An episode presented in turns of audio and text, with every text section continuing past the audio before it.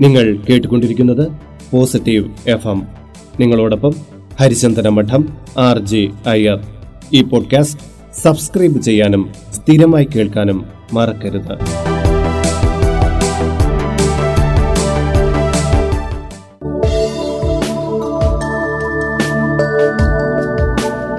ചിലരുടെ സ്ഥിരം പരാതിയാണ്.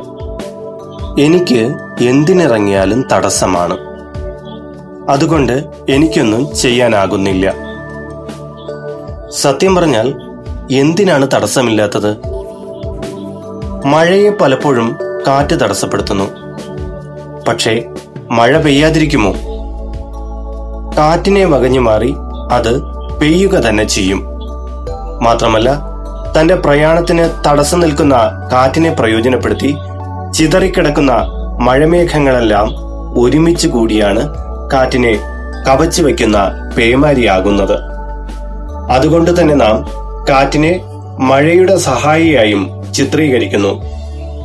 ഇതുപോലെയാണ് നാം ഓരോരുത്തരും മാറേണ്ടത്.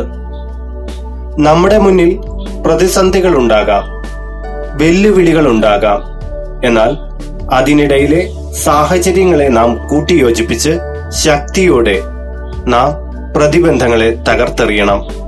അതിനു വേണ്ടത് ശക്തമായ ഇച്ഛാശക്തിയാണ്. സ്വയം മതിപ്പാണ്. ലക്ഷ്യബോധമാണ്. ആസൂത്രണ മികവാണ്. കഠിനമായി പ്രവർത്തിക്കാനുള്ള മനസ്സാണ്. വിജയിക്കണമെന്ന വാശിയാണ്. ഇതുള്ളവരെ ഒരു തടസ്സത്തിനും കീഴ്പ്പെടുത്തുവാനാകില്ല. പുഴയെ നാം അതിന്റെ ഒഴുക്ക് തടസ്സപ്പെടുത്തി ഡാം പണിയുന്നു.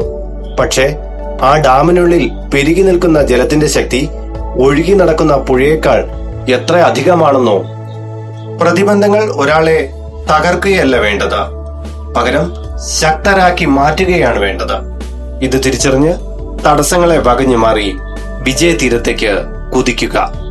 എല്ലാവർക്കും ആശംസകൾ നേർന്നുകൊണ്ട് നിങ്ങളുടെ സ്വന്തം ഹരിചന്ദന മഠം ആർ ജെ അയ്യർ.